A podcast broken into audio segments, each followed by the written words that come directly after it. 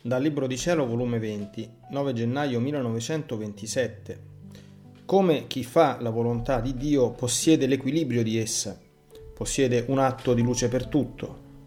Come fu messa una nota di dolore e perciò la volontà divina e l'umana si guardano in cagnesco, come le primizie sono le cose che più piacciono. Stavo, secondo il mio solito, girando dappertutto per seguire la volontà divina in tutta la creazione. Ed il mio dolce Gesù, muovendosi nel mio interno, mi ha detto, Figlia mia, com'è sorprendente l'operato dell'anima nella mia volontà. Come il fiat mantiene l'equilibrio in tutta la creazione, essa facendo eco al mio equilibrio, forma l'equilibrio in tutte le creature e vi stende il regno della mia volontà. Essa è come luce che scende dall'alto ed affissandosi in tutti, stende in tutti il regno dell'amore della mia volontà, dell'adorazione, della gloria e di tutto ciò che essa possiede. Ma mentre come luce scende per non farsi nulla sfuggire, come luce sale e porta l'equilibrio di tutti gli atti nella creazione, di tutti i tempi, di tutti i cuori, al suo creatore. Con l'equilibrio di tutti gli atti umani in cui l'anima ha fatto entrare l'atto della volontà divina, da parte dell'anima svuota tutti gli atti umani e fa scorrere la volontà divina come atto primo, ed essa vi stende il suo regno, perché c'è un'anima che ha preso a petto suo che non c'è atto umano cui essa non vuole affissare la sua luce, per fare che l'umano fosse atterrato e solo la volontà divina ricomparisse in tutte le cose. Perciò, figlia mia, Quasi con mano ti faccio toccare tutto. Voglio che ti stendi a tutti ed in tutti per farti stendere il regno della mia volontà. È questo che io voglio, che in tutto scorra la mia volontà, che come luce, mentre investe tutto, resta sopra tutti e tutto diventa volontà mia. Però si può dire che qualcuno sfugge da questa luce, come qualcuno sfugge dalla luce del sole. Ciò dice nulla per il Sole, perché esso, possedendo l'equilibrio della luce, contiene il suo atto di luce per tutti e per tutto. Sicché il Sole, mentre dà luce a tutti, mantiene l'equilibrio della gloria di tutti gli atti di luce al suo creatore. Perciò esso sta nell'ordine perfetto. Esce dall'ordine chi sfugge dalla luce.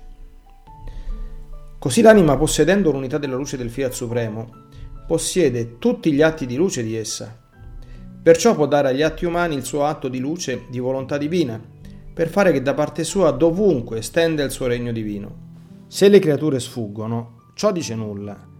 La luce della mia volontà si diffonde lo stesso, ed io vedo nella mia eletta che il regno mio fa la sua vita, si stende, si stabilisce.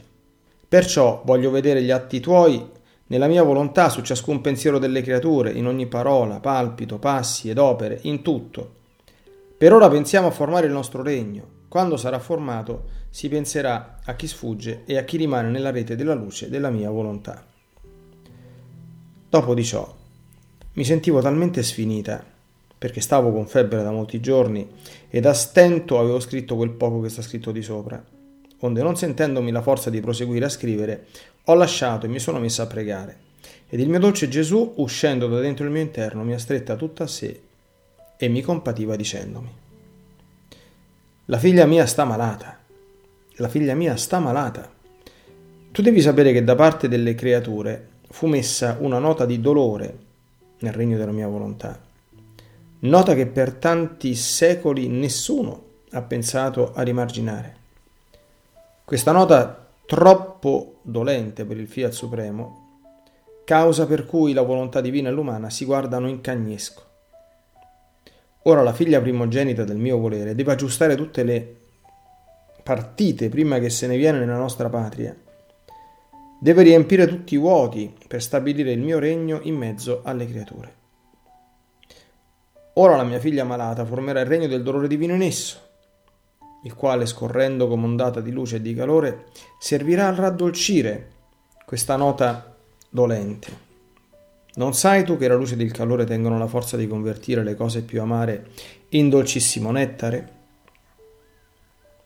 A te è dato, figlia mia, che vivi nel nostro volere, di far scorrere nei nostri interminabili confini i tuoi dolori, la tua febbre, le tue pene intime della mia privazione che ti fanno morire e non morire, affinché investe questa nota tanto dolorosa del fiat divino e vi forma in questa nota un suono dolcissimo, armonioso, in modo che le due volontà non più si guarderanno in cagnesco, ma rappacificate. Poi ha soggiunto, figlia mia, tu non puoi comprendere che sento per te, le gioie, le felicità che provo, perché trovo in te le primizie del regno della mia volontà. Trovo le primizie dei primi frutti, le primizie della musica che solo sa fare la creatura che vive in essa, perché prende tutte le nostre, che sono nella nostra volontà, se le fa sue e forma la sua bella musica nel regno mio. Ed io, oh come mi diletto ad ascoltarla, trovo le primizie dell'ordine, di cui il mio volere le ha fatto concessione. Trovo le primizie della vera bellezza che mi rapisce tanto, che non mi è dato di distaccare lo sguardo. Sicché tutti gli atti tuoi li trovo come atti primi, che prima di te nessuno mi ha dato. Le primizie sono sempre le cose che piacciono di più, che allettano, che si gradiscono di più. E se sotto alle primizie vengono le altre cose simili, è in virtù dell'atto primo che si sono potuti formare gli altri atti simili, sicché tutta la gloria è dell'atto primo. Perciò tu terrai sempre le primizie del regno del fiat divino, non ci sarà cosa che in esso si farà che non partirà dal tuo atto primo. Quindi a te tutti saranno rivolti, a te il principio della gloria, perciò voglio che tutto incominci da te per formare il mio regno supremo.